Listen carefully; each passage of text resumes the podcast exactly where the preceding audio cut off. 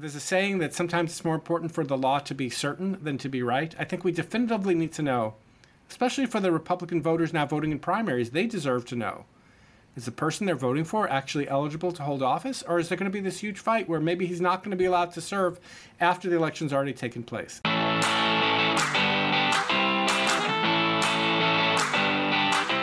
You're entering the voting booth. I'm John Fortier of AEI. And I'm Don Palmer with the Election Assistance Commission. Welcome to the podcast that looks at the inner workings of elections.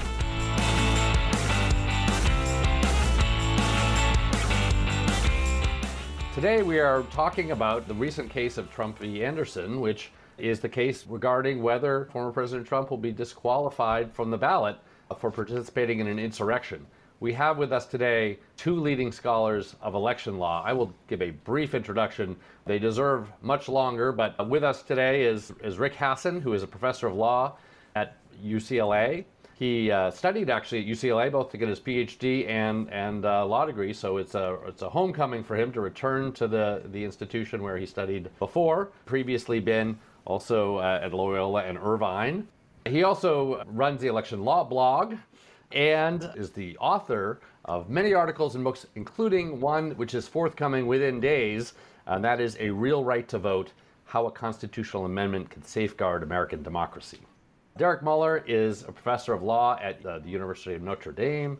He also studied at University of Notre Dame, so another another homecoming, but had previously been a, a law professor at Pepperdine and University of Iowa. He is the author of many articles as well, and especially on questions of ballot access and the Electoral College. So we're going to jump right in today. First, I think we're going to want to put some facts about uh, this case on the table. So, Don, do you want to start with the first question? Sure. I'll start with uh, you, Professor uh, Hasen. Let's talk a little bit about Trump v. Anderson, where the Supreme Court heard arguments, and there doesn't seem to be a lot of precedent or any precedent in this case. The petitioners, the Trump team, were highlighting the Griffin's case, could you talk a little bit and pointing them in that direction, but could you talk a little bit about what the constitutional provisions are in this case that our, our listeners should be aware of?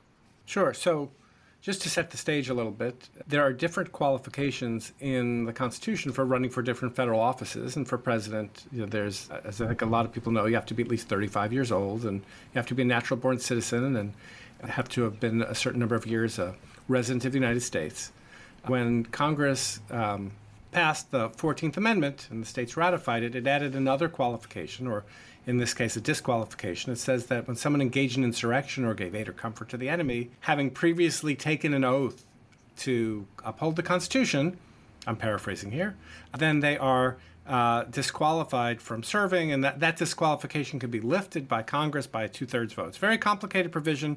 You're right that we don't have a lot of modern experience with it because this was a provision written after the Civil War to deal with Confederates, and the, you know there were a number of people who had been U.S. government officials or, or, or, state or local officials, went to work for the Confederacy, and then the question was could they run again for Congress or could they run again for their dog catcher roles? And so this is a case where around the country there have been some people who've been suing election officials and, and trying to get Donald Trump removed from the ballot on grounds that he's disqualified based on, among other things, his encouragement of the January 6th riots and raises legal questions. Is the president covered? Is the presidency covered? It raises uh, factual questions. Did Trump, what Trump did count as engaging in insurrection? It raises procedural questions. Who decides this? What's the standard of proof? And it's just a mess because we don't have answers to any of these things. We're on a really tight time frame. There were a number of cases where the courts had, uh, or local election administrators and state election administrators had rejected the idea of taking Trump off the ballot, but the Colorado Supreme Court ordered him off the ballot. That was enough to trigger this expedited Supreme Court review that led to a recent oral argument where Colorado and the voters who were challenging Trump and Trump's lawyers were all in the Supreme Court arguing over how and if this provision might apply to Trump. And Derek, Rick filled in some of those details, but if you want to say a little bit about how the case got to the court and especially the role of secretaries of state, courts, uh, and others, and why, why we're in the Supreme Court now as opposed to some other forum where we were earlier. There have been a number of these challenges filed around the United States. There were a couple of test challenges really in 2022 with a couple of members of Congress, but things really accelerated in 2023. Trump announced he was running for president in November of 2022. very long window of running for president. And uh, as these challenges were filed, you know, some were being filed in federal court, and those cases were being thrown out very quickly because federal courts require people suing to have standing, which says they have to have a particularized injury. Very commonly, if you're saying this candidate is ineligible to run, we describe that as a generalized grievance, and so everyone shares it in common, and you don't have something specific or injurious to you, so we're not going to hear your case. And so the federal courts have not been a fertile ground for these kinds of challenges. But many states have their own rules in state courts that allow any voter to file challenges if they think a candidate is ineligible or if they think a Secretary of State is about to violate the law, such as listing a candidate who's ineligible. And so we started to see some of these uh, lawsuits crop up in states like Minnesota and Michigan. Um, and in those states, they were thrown out to say, well, I mean, this is a primary election. And our state law doesn't let us hear this complaint at this time, at the very least. And, and we'll reserve judgment on whether or not we can hear these complaints in the general election. But in Colorado, they sort of hit the procedural jackpot, if you will, by filing uh, in a jurisdiction where the district court concluded that state law authorized this kind of challenge, authorized them to have jurisdiction and to hear these issues, and then proceeded to evaluate it at a five day hearing, followed by some oral argument and then a decision within 48 hours, uh, which is what was required under state law for those things. So it came out of this group of voters who filed just a general contest in the state courts of Colorado. That was appealed to the Colorado Supreme Court, which decided by a 4 3 sort of divided vote that, that Trump's name should not be on the ballot. And then we're, we're up in front of the Supreme Court as a result of that, that one state's decision. We also do have, I think, in a case in Maine, it, it's not actually directly before the court, but the, the Maine Secretary of State has also made a decision in that same direction, and potentially other states would as well. So let me ask both both of you submitted uh, amicus briefs for, the, for this case. Uh, Rick with with Ned Foley of Ohio State and Ben Ginsburg, the former Republican election lawyer, and Derek also as well. And I, I will note that Rick's amicus was cited by the uh, I think Respondents Counsel in, in the oral argument, so that was uh, nice to hear. But like to hear from both of you. You know, what the key points you were trying to get before the court. And, and I will note that neither of you really were on particularly on one side or the other, but you were trying to uh, illuminate issues that were important to the court. So maybe Rick, we could start with you. What what are the key points that you were trying to get across in the amicus brief you did with uh, Foley and Ginsburg? Yeah, it was kind of a strange bedfellows brief. Ben and I, we like each other a lot, but we disagree a lot uh, on substance. Ned and I agree sometimes, disagree sometimes, but like kind of across the political spectrum. And as you said, this is a brief filed supporting neither side but making the pitch that the Supreme Court needs to decide this on the merits. And the easiest way for me to explain this is just to give you a scenario. And the scenario is this the Supreme Court decides this case in a way that doesn't determine whether uh, Donald Trump is disqualified or not. Maybe they say it's a primary election, or they say that Congress has to pass some legislation, or they say something else. And come January 6, 2025, it's Trump versus Biden 2. Trump appears to win in the Electoral College, and the time has come to count the Electoral College votes. And Democrats control both houses of Congress. This may or may not happen. It's certainly possible. And Democrats say, you know, we can't count these votes for Donald Trump. These votes were for an ineligible candidate. Enough people object, and Donald Trump is not going to be chosen as president. Then you'd have, you know, the opposition party essentially blocking the person who was chosen through the the normal process to be president. We think that's a recipe for chaos and for potential violence. As noted earlier, there's so many open questions here about how this is supposed to apply that you know you can let your value judgments get in the way of how you view the meaning of all of these things. I'm not always a believer that it's best for the justices to decide questions of election law. Often I think they should be left to the political process. I think I thought that in 2000, back in Bush versus Gore. But here, I think there's a saying that sometimes it's more important for the law to be certain than to be right. I think we definitively need to know, especially for the Republican voters now voting in primaries, they deserve to know. Is the person they're voting for actually eligible to hold office? Or is there going to be this huge fight where maybe he's not going to be allowed to serve after the election's already taken place? And so our brief is telling the Supreme Court, don't duck. We know that you might get a nice unanimous opinion to punt, as the court did. You may remember back in the 2000 election before Bush versus Gore, there was another case called Bush versus Palm Beach County Canvassing Board.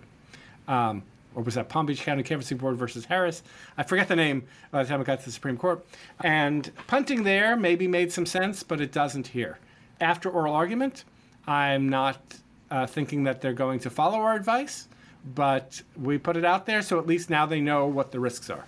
And just as a little bit of a follow up, when you say you want it decided on the merits, that that could mean a number of you want clarity. So so one one way of thinking of the merits would be that the court somehow was going to rule and say Donald Trump did participate in insurrection or he didn't, and maybe they're they're the final word. But are there some other would you say more procedural things that sort of close doors as well that, that would fit into your category of being certain? Let's take, for example, this this one theory that some have perhaps the president is not covered by Section 3. That would be clear, but may, maybe not what you'd prefer. But is that what what types of things would fall into the clearly decided category? Which things would leave it murky enough for you that you'd you'd worry about it? Sure. There are two related textual arguments on the merits. I don't think much of them at all. One is that when Donald Trump took the the oath that didn't apply to someone who was a president. I'm not going to get into the details of why this is. It's very technical and complicated. The other is that the presidency is not an office that's covered by this. Uh, I wrote a piece in Slate last week saying Judge Ketanji uh, Brown Jackson seemed to be interested in this argument. I don't think it's a very strong argument, but it's a great off ramp. Better than the court saying this is a non justiciable political question. We'll let Congress decide it if and when. Another possible off ramp would be to say he's disqualified and then some states may do some things to try to keep him on the ballot, but I, I think that it would be likely he wouldn't be the Republican nominee for president. Another thing is they could say that Congress has to pass a statute, and this is the only way that there could be disqualification. This, I think, is my leading guess right now as to what they're going to do. Uh, there has to, because there was this concern expressed at the oral argument that you can't have one state deciding this for the whole country. So Congress needs to provide some parameters on how this is going to go.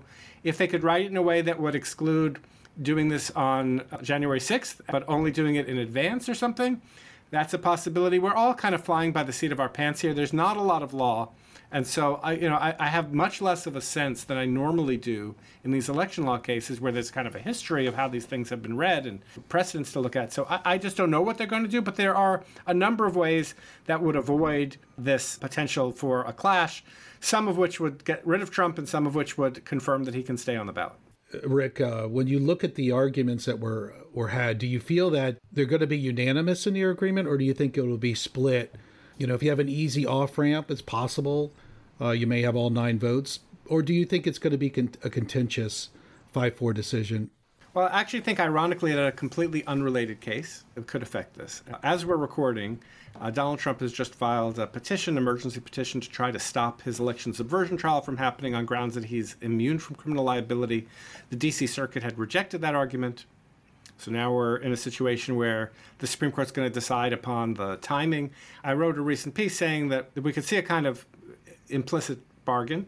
Maybe the court unanimously or near, nearly unanimously says one way or the other Donald Trump staying on the ballot and also says he's going to trial. Uh, so that could happen. Um, from my sense of oral argument, Justices Kagan and uh, Jackson, who are the two two of the three more liberal justices on the court, did seem to be siding with Trump in the disqualification case. Only Justice Sonia Sotomayor was hard to read. I could easily see a unanimous or nearly unanimous opinion here, and perhaps also deciding to let the Trump case go to trial, and always they could revisit the issue if Trump is convicted. They could always come back to the immunity question afterwards. So, Professor uh, Muller, in your amicus brief, could you talk about the key points to that? I, I did note that you, you did look at the qualification issues and, and the like. So, could you talk about that? Yeah, so I'd filed some of these briefs in some of the state court proceedings, and so I, had more to say about state law then, and there's less the Supreme Court is interested when it comes to matters of state law than federal law. So I, I stuck with a couple of high level points, which is first that, that states do have the power, I think, to judge qualifications of candidates, at least in some degree or to some manner. Um, they have kept 21 year olds, 27 year olds, Guyanan citizens, Nicaraguan nationals off the ballot over the last 50 years. And if you trace that, that's pretty consistent with the fact that Article 2 of the Constitution gives the legislature of each state pretty broad discretion in how they want to direct the manner of appointing presidential electors, who in turn vote for the President of the United States. So I sort of trace this out as, as a pretty broad power, not precluded by the Constitution and something that I think also, likewise, although it gets a little bit trickier, extends to presidential primaries. On the flip side, there's no obligation for states to do so, and pointing out that states can routinely let ineligible candidates appear on the ballot. It's a judgment call the state wants to make. It's up to its own voters to be informed about it, or they don't want to provide a mechanism to exclude an ineligible candidate. Um, you've had a long history of that happening as well. So I sort of highlight these two points so that the court doesn't veer in some direction of saying that states are somehow obligated to judge qualifications or that they have no authority to do so. But, you know, I flagged some additional concerns for the court to think about. And, and some of these concerns were, were flagged at oral argument in varying degrees. Some questions about whether or not the presidential election is different in kind because it's a national election and what happens in one state can have an effect in other states. And if that's the case, any one state's interest in how it governs its elections uh, is somewhat lower than how it might govern other kinds of elections. Another concern is the notion that if you're going to say Congress has power, doesn't have power, must do something, you know, Congress has different roles in this process. When we think about Section 3 of the 14th Amendment, but there are other powers it has too, as as Rick's brief is concerned about the, the, notion that members of Congress might try to disqualify a candidate after the election, and the court needs to be very careful when it's articulating what the scope of congressional authority is, that it's not overstating the authority or leaving open gaps for future uh, election subversion or, or, election crises to arise. So, um, so the brief just hits at some of these structural arguments. Doesn't make any particular claims about Section three, and in fact disclaims that at the front and says if Section three is different, maybe, but uh, at a high level, at least, this is the scope of state power. And uh, the court did, though, seem to have a lot of things to think about when it came to how states administer presidential elections, at least with respect to Section 3 in particular. So I, I want to follow up with you on a couple things, but first, just to note, you know, a lot of our audience is, is very interested in election administration. We certainly have election administrators, people who run elections. Don Palmer, I'm going to ask you to sort of step out of your role as co-host for a second and uh, be a panelist here, just, because you were uh, the chief election officer in Virginia and also had been the, the election director in Florida. These ballot access questions came before you or your institution, at least, uh, in the state. Can you just say a little something about some of the ways in which, from the perspective of somebody running elections, what this looks like? Well, I, I appreciated Derek's brief because it really uh, encapsulated how state election officials view this. I frankly saw it mostly as ministerial because there's always going to be ballots access appeals and the judiciary is going to get involved often. And so we did have an issue in the Commonwealth of Virginia in 2012 during the presidential primary. We had a number of Republicans that were knocked off because there was a lack of petition signatures across the Commonwealth because of a pretty big fraud issue that had been uncovered by the Attorney General and others. And so we we made the ministerial decision based on that. There was, when you think back, there was some facts and an appeal process, and of course, then they were able to go to federal court for relief. In the end, they sided with us on laches because it was so late in the process, and frankly, because of the impact on the election process that late in, you know, as we uh, veered toward uh, the presidential primary. But that was really sort of my experience with that as I think about this case on how election officials would handle the qualifications of a presidential candidate. So maybe I can use that as a jumping off point to, to follow up with Derek. You flagged this issue, but there is a qualifications clause in the Constitution, but this is a another part of the Constitution, and yet the question of whether you've participated in an insurrection uh, is a qualification of sorts. How is it similar, and how is it different from the the more garden variety ways? Uh, and you know, both well, I, am I'm particularly interested in some ways in which the argument went. Some of these things seem much more factual, much more permanent. They don't. They're not going to change over time, and some of them, you know, perhaps can. So, so what's the difference between this type of qualification and, and others? So far, when we're dealing with these questions of eligibility, um, there have been almost no questions of fact so far. We know how old you are 21 or 27 or something like that. Um, we know where you're born. You know, Ted Cruz was born in Canada to an, a Cuban father and an American mother, and there were challenges to his eligibility. Probably the only exception was Barack Obama, where uh, a few people did not believe he was actually born in Hawaii. Uh, so if we want to cite that as a, a, precedent, which we might not want to do for other reasons, but uh, for the most part, the questions were of law, uh, things like like what is a natural born citizen, right? So this case and these these insurrection cases are deeply contested factual cases. Not only the facts about what happened, what's the state of mind, what kind of speech was there, what was the inaction, all those kinds of issues arose. So that is a different posture than how most of these other ones arose. in fact, in many of them, the facts are all stipulated. There's really nothing to dispute or investigate when we're dealing with other qualifications. Additionally, with Section 3, it's a disqualification that Congress can lift by a two thirds vote. That also makes it strange. Congress can't just change the age requirement for president. Congress has changed some of the citizenship rules, but we don't think those can apply retroactively. We ask when whether or not you're a natural born citizen at birth. Um, so it's also a, an alterable qualification, which puts it in a different camp. And again, you can see some of the arguments to suggest, well, this is maybe why the presidency is or isn't covered or things like that. But sort of setting those aside, it, it just functions very differently as a, as a qualification. And I think to the extent that Article two's power of legislatures controlling the ballot and judging qualifications on age or natural born citizen status, um, it feels different in kind than Section 3 of the 14th Amendment. I think you saw several justices at oral arguments struggling with how this provision, again, enacted 80 years later, uh, how it relates to the sort of exercise of power that, that states might be using with the qualifications clause and that provision of the Constitution.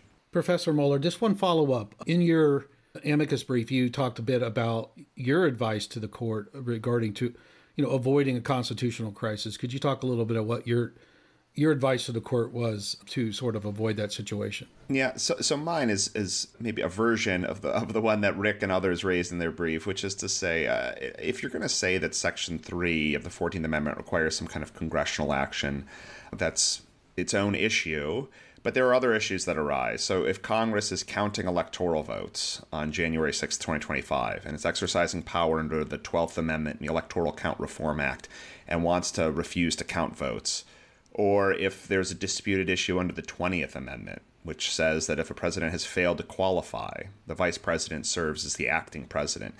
These are really tricky, problematic, and again, potentially crisis inducing holdings from the court if it says these matters need to be left to Congress. So it was mostly setting some outer bounds to say if Congress has some responsibility here, be careful in how you're articulating that responsibility and be aware that what you say might be picked up and used in some other context to say, aha, we have power now, and now we're going to throw out votes, or now we're going to disqualify the president, or something like that. So it's just mostly a word of caution about how the court might proceed. Yeah, we've had a chance to listen and uh, read the transcript, but I'd, I'd like to hear from, you know, uh, Dr. Muller and and Hasen about the uh, what their thoughts were on the oral argument and where do you think they're going. Rick, you mentioned briefly um, some of your thoughts, but I'd like to give Derek an opportunity, and then perhaps you can weigh in, Rick. Yeah, I, so I think the court was mostly concerned about how one state could affect the national presidential election. Now, States are the ones principally responsible for presidential elections. They are the ones that make a lot of decisions. Candidates don't appear on the ballot in every state. There's no question that these are sort of true statements about how presidential elections run. But Justice Kagan, uh, in particular, was citing about this worry that one state could really affect the national election, and that unless you had some pretty clear, certain authority for the proposition that a state could step in and determine some candidate's eligibility under Section 3 of the 14th Amendment, why does it make sense to say that that state should be able to do so and essentially force the Supreme Court's hand? And you saw a varying number of iterations on this argument. Chief Justice Roberts wondering how Section how, how Section Three of the Fourteenth Amendment is designed to constrain states somehow empowers states to judge qualifications like that. Justice Barrett wondered how one state's factual findings would be given deference on review, which is typically how appellate courts review what happens, and how those evidentiary standards can vary from state to state. So I think there were a lot of sort of federalism based concerns or pragmatic concerns or different ways of thinking about how Section 3 is not just a age restriction, and it's not just sort of an ordinary exercise of state power. Um, it's something that can have deeply national and, and potentially problematic uh, effects throughout the United States. And just to follow up on that, uh, we have a clip uh, from, from Justice Kagan. Why don't I play that? And I think it illustrates uh, what, what Derek was mentioning. But maybe put m- most boldly, I think that the question that you have to confront is why a single state should decide who gets to be president of the United States. In other words, you know, this question of whether a former president is disqualified for insurrection uh, to be president again is, you know, just say it. It sounds awfully national to me. Um, so whatever means there are to enforce it would suggest that they have to be federal national means. Why does, uh, you know, if you weren't from Colorado and you were from Wisconsin or you were from Michigan, and it really, you know, what the Michigan Secretary of State did is going to make the difference between, you know, whether candidate A is elected or candidate B is elected. I mean, that seems quite extraordinary, doesn't it? So, Rick, uh, why don't we turn to you and ask you your reactions to uh, you react to that clip, but also more broadly to the uh, to the oral argument. My first reaction was to channel my inner Derek Muller and say, doesn't Article 2 give each state uh, legislature set the manner for conducting the election? And so if he's disqualified in Colorado, it doesn't mean he's disqualified in Michigan. And, you know, like back in 2000, there were 13 candidates on the ballot for president in Florida, but there weren't in every state. You know, it was different. So, I mean, that's an, that, that obviously is not going to carry the day, but it just struck me as kind of an odd thing for them to latch onto. I was more taken by Chief Justice Roberts and Justice Barrett talking about this kind of race to the bottom. You know, he, Roberts was talking about, you know, what if a state, I don't think he mentioned Texas, but I was thinking Texas, decided to disqualify Joe Biden on the grounds of what he's doing at the border is, uh, you know, fomenting insurrection or something.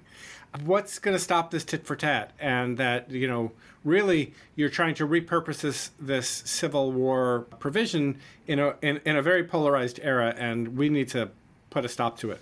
Uh, so I, I, haven't seen a single no- knowledgeable court commentator predict anything other than a win for Trump here. And just the disagreement is about how he's going to win, which could make a big difference in terms of what the post election aftermath might look like. And just the thinking out loud here, this worry about the states doing different things. Is the answer to that probably some sort of giving the power to Congress to say something or assuming that the states don't have this power unless it's very clear and they've already they already don't have the authority to what's the off ramp that gets the justices to a point where they can say well there aren't these 50 different decisions we're not going to open up if they say that the president is not uh, an office that is covered by this that would be a way that would it would not apply to the presidency, and so that would be done with it. They could say that Trump didn't take the oath as an officer of the United States, I find like the most ridiculous, infuriating one. But that's a Donald Trump only one day ticket because everybody else who's run for president since George Washington has taken an oath because they've held a lower office before. They could say uh, that it's uh, con- there has to be authorizing legislation from Congress. So there are a number of ways that they could reach that determination and take it out of the hands of individual states. Derek, I wanted to hear what you have to say, but maybe on the officer question, which was briefed a lot and is, is very technical. We don't need to get into all of the details, but what was your sense of how, how the court was was viewing this possibility of saying this just doesn't apply to the president for whatever reason? I, I think in terms of that officer, the United States point, Justice Jackson, in particular, seemed drawn to the argument, and again, Rick wrote about this recently, that if you're looking at, to borrow the phrase, the, the mischief that was being addressed by Section 3, the overwhelming concern of the framers of Section 3 was a concern that there would be pockets of Confederates taking over the apparatus of some portion of a state or some state in the South. As a result, the fact that the president is not listed among the offices in Section 3 of the 14th Amendment suggests that it was not really on the mind of the framers. And if it wasn't really on their mind, we have a historical narrative to tell on the side, which is it wasn't on their mind because they were worried about other things. And that's a good inference to draw that it was just not something they thought about. And if it's not something they thought about, then we shouldn't read into Section 3 what that is. This has gotten some public scorn, I would say, in various circles. Um, not a popular argument, uh, but again, I think Justice Jackson was the most uh, drawn to this particular argument. And again, if you if you take her historical narrative about what the concern was of the framers, it sort of fits together with the understanding about why the president would be left out. But there didn't seem to be a strong appetite on the court for that type of argument. I, I should just point out that that argument, if you accept it, means that you can't be a dog catcher if you took an oath before and became an insurrection, but you could be president. Jefferson Davis, totally fine to be president of the United States.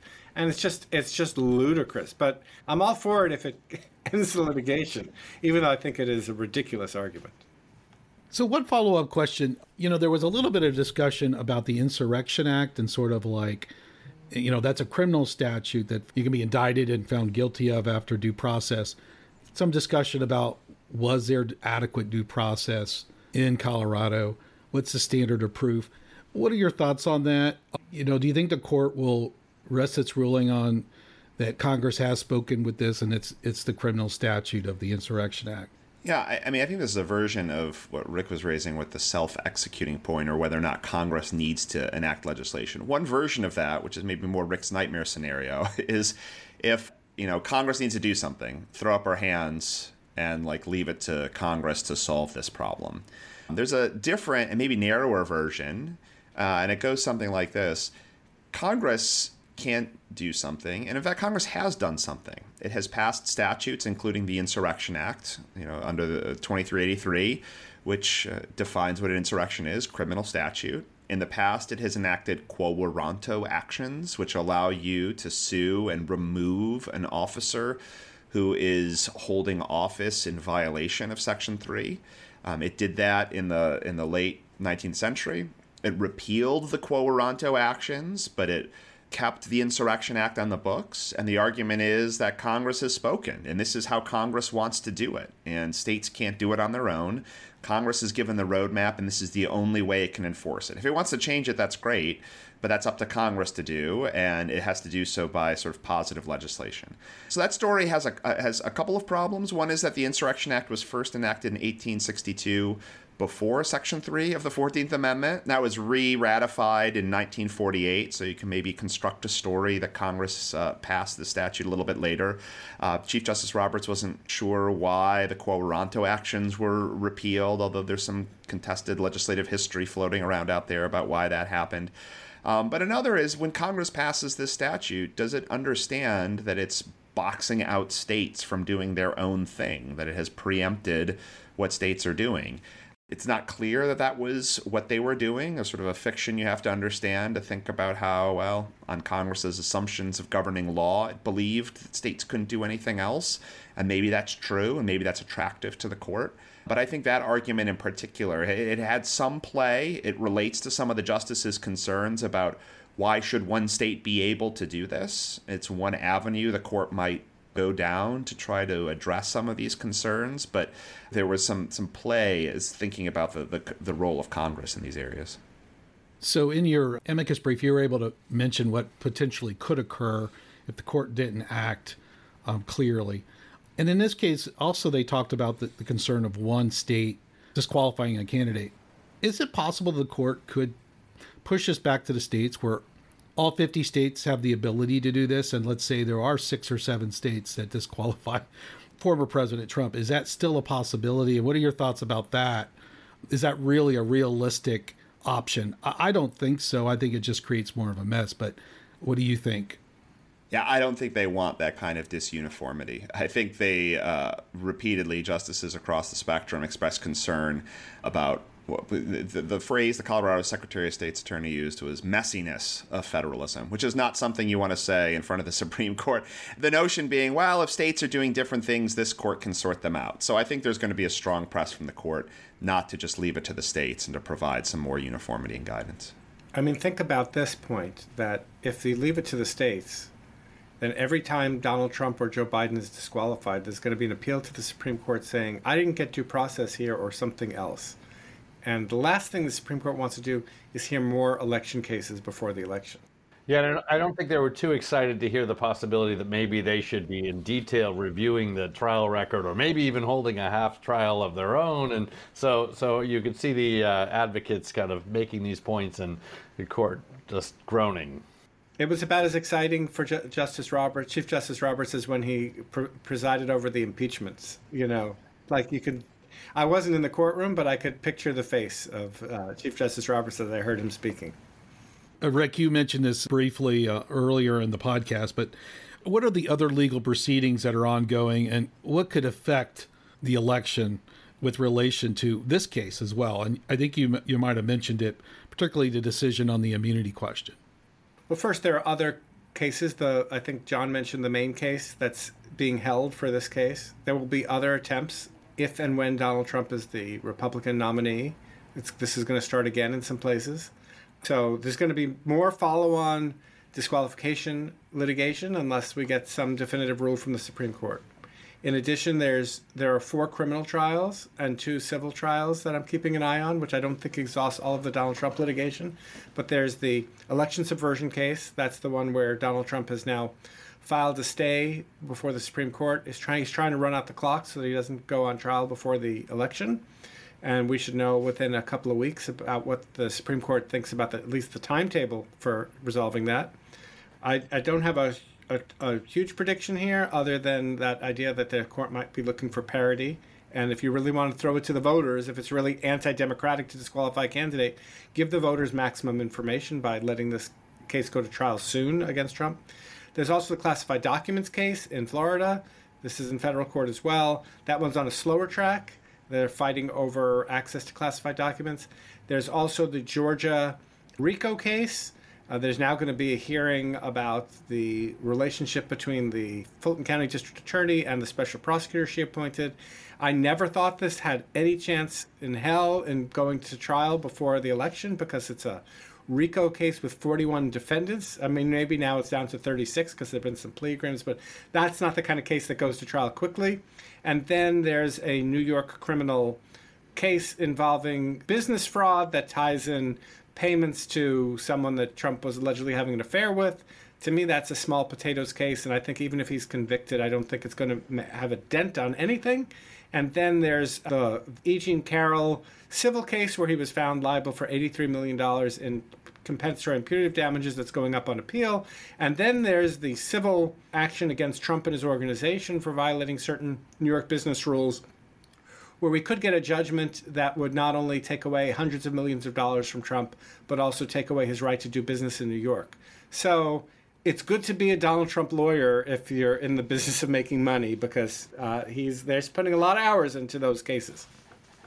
The oral argument went on for about two hours, much longer than a typical oral argument, and I, I think our podcast could go on longer and longer because these are these are great issues. But we're going to ask one unrelated question, or, or, related, but maybe not directly, to, to Rick Hasen, who has a new book coming out within days. And, and again, the book is uh, Real Right to Vote How a Constitutional Amendment Can Safeguard American Democracy. You can find it on Amazon and bookstores all across the country a great Valentine's Day present, or I guess it's not ready for Valentine's Day, but almost. But tell us the big argument in the book so that listeners, when it comes out very shortly, are, are able to get their hands on it. Well, let me first say nothing says love better than pre ordering a copy of a, a book on constitutional law. So it's never too early. You know, every four years, this country goes through a tremendous amount of anxiety and a an inordinate amount of litigation, which I think Derek and I have cornered the market on tracking the litigation going on around elections. And this is not normal. If you look at our peer countries, advanced democracies around the world, you know, look at Canada or Australia or Germany or whatever, they're not fighting over their elections in the way we are. There's not disputes. And part of the reason for that, I argue, is because our Constitution is really old it contains no affirmative right to vote. Go look for a right to vote in the Constitution. You don't find an affirmative right to vote like you would find in the German or Canadian Constitution. What you'd find is if you're going to hold an election, don't discriminate on the basis of race or sex or age between 18 and 21, etc. And so the book argues that for three reasons we should have a constitutional right to vote. To it protects the political equality of all eligible voters. It could lessen the the voting wars because I would do things not just create that right to vote, but also have universal voter registration conducted by the government as well as a national voter ID program. Uh, so it would get rid of most of the fights that we have about our elections. It would change how courts do balancing when they're confronted with challenges to voting rights, it would make election subversion harder. Back in 2000, the Supreme Court told us we have no right to vote for president. That's in Bush versus Gore. States can take that away anytime. And so I make the argument that we need this and we need a, a long term movement for this. It went, if you look at the right to vote that women received, or at least no discrimination against women in voting, 1874, the Supreme Court says women are not protected by the 14th Amendment in terms of getting the right to vote. And it's not till 1920 that we get the passage of the 19th Amendment. And in those decades, there was a state by state movement. By the time we get to 1920 and the passage of the 19th Amendment, 30 states had amended their constitutions to include a right to vote. And so I think we need a popular movement. The last part of the book asks how we get there and what is in it for conservatives, because I think there is a lot to be in it for conservatives, especially as the Republican Party is changing uh, its composition and appealing to more working class voters. The people who are being disenfranchised by some of these laws could just as likely be Republican voters as Democratic voters. So that's the elevator pitch. It's the 19th floor. I'm going to get off. All right. Well, we always end our, our, our podcast with two questions. Don, why don't you uh, talk with Derek about them, and then I'll ask uh, Rick the same two questions, and we'll wrap it up. So, Derek, the first question is, is how did you get into election law? And now that you're, you know, sort of an expert in this, and you sort of opine and write and research, what would you tell your pre-election lawyer, pre-election law self? What would you tell yourself if you had to go back? Well, I kind of fell into this. I took an election law class in law school, and uh, I wrote a paper about it, and I submitted it for publication. It got published, and then I was invited to write a response, and I wrote another one, and then some ideas came from that, and I just sort of snowballed as I continue to write about these issues. So I, uh, you know, I didn't practice in this area. I was a general litigation associate, but I've been involved now in a, in a myriad ways of election administration, of recounts, of legislation at the federal, state level. So it's been a, it's just sort of a journey from law school, falling into this area and and getting to to see it from all angles. Um, but I think going back, I mean, if ever thinking about how I began or advice I might give to myself, I think is just um, that there is so much history and so much comparison and so much complexity in the United States that every state runs its elections systems a little bit differently. And maybe this is part of Rick's point about thinking about his book and about how complicated our elections are in the United States. Experiences that seem totally normal in one jurisdiction are totally bizarre in another. Uh, I've been very fortunate to have moved around the United States enough and, and administered elections in enough places to see what that looks like and to know uh, that, that there's a, a wide variety uh, of experiences that, that all come with costs and benefits. They all come with trade offs. And I think opening my eyes to that earlier rather than sort of stumbling onto it over the course of my career would have been uh, illuminating. So, um, during the course of that time, researching and sort of following election law and election law developments, is there some one humorous event that has occurred that you could share with us? Um, I'm trying to think about whether or not it's a humorous event or not. But I remember when we were uh, in the in the throes of one recount I was involved in, and um, we had one precinct where the poor election official came back to us and he said it was a very well clean, well run and clean recount. But he came to us and just said, this one precinct uh, they counted twice as far as they could tell, and while they reported 738 ballots on election night, they had only 737 to give to us and we spent um, hours trying to figure out manually tabulating, looking back at the rosters and everything, and uh, we did the very best we could. But we think we lost uh, one ballot in the course of that uh, recount. Now, that felt very good to us because we counted 84,197 ballots. Um, to think that only one was somehow mishandled between election day and the end of the recount, I think gave us a lot of great satisfaction. You know, you, you obviously want to be exact, but it was uh, it was the one process, and those are a couple of numbers that I am rattling to you off the top of my head because they're now seared into my memory from that experience. That's a great one, John. And Rick, same same questions to you. And one thing I will note, Derek's too young for this, but many lawyers, political scientists will say Bush v. Gore was a, a time when you came in, uh, really, really became interested in election law. You actually go back a little bit before that, not not many many years, but you actually were one of the few people who were who were thinking about these things uh, maybe a few years before Bush v. Gore. What tell us tell us again how you got into this and what you would tell to your prior self. Yeah, well, I mean, the first thing I'd say is uh, it was also an accident. I uh, started off in the PhD program political science at UCLA studying Middle Eastern politics. Found that to be quite depressing for whatever reason and decided to make a change. I thought, you know, studying law would not keep me up at night. Little did I know about what would happen on January 6, 2021. But uh, so now I am literally kept up at night by our elections. But I decided to go to law school, and one of the courses I took was with Dan Lowenstein, who was one of the half dozen people in the country who was teaching an election law course at the time with, with some materials that he had created just for his class. Uh, he published the first case book in 100 years, uh, I think about 100 years in election law, and soon thereafter the Pildes Issacharoff Karlan book came out. And the second, now the field has grown. The field did explode after Bush versus Gore. One of the things I would say is that the topic of election administration was not something that I covered in my class. And it was not in the original version of the Lowenstein casebook. You know, that was boring. In fact, and here's my funny story Fred Woocher, who's a great election lawyer out here in California, I had him come speak to my class. I always have uh, guest speakers. I have uh, Dean Logan and Bob Page coming to my election law class uh, the week after the primary this year, um, California primary. Um, Fred Woocher came into my class. This was in 1998, I think. And he started talking about how you do a recount. And he drew on the board an illustration of what we would today call a hanging chad. And the students were rolling their eyes like, this is the most boring thing that I can imagine. Like, I'm going to go to law school for this? Like, it's a computer paper that is partially perforated and these little pieces come off.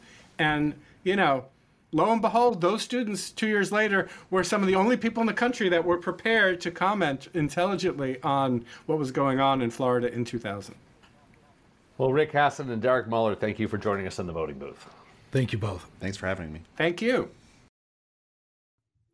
Hi, my name is Michaela Fario. I'm a senior at Cornell University, and I had the privilege of being a part of the AEI Summer Honors Program this last summer.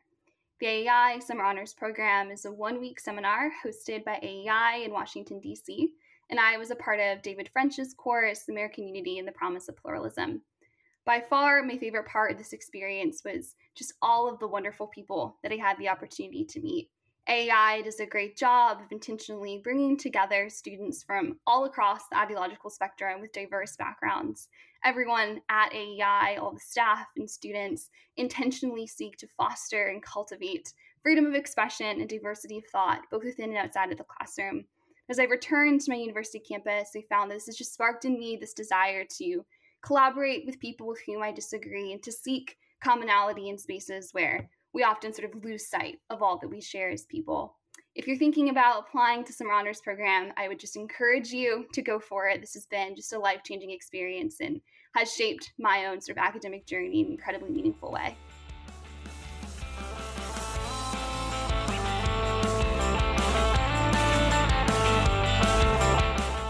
Thank you for listening to The Voting Booth, a podcast of the American Enterprise Institute. This program was produced by Jae Lee and hosted by John Fortier and Don Palmer. If you enjoyed this episode, we encourage you to subscribe to The Voting Booth wherever you get your podcasts. Thanks again for listening and tuning in.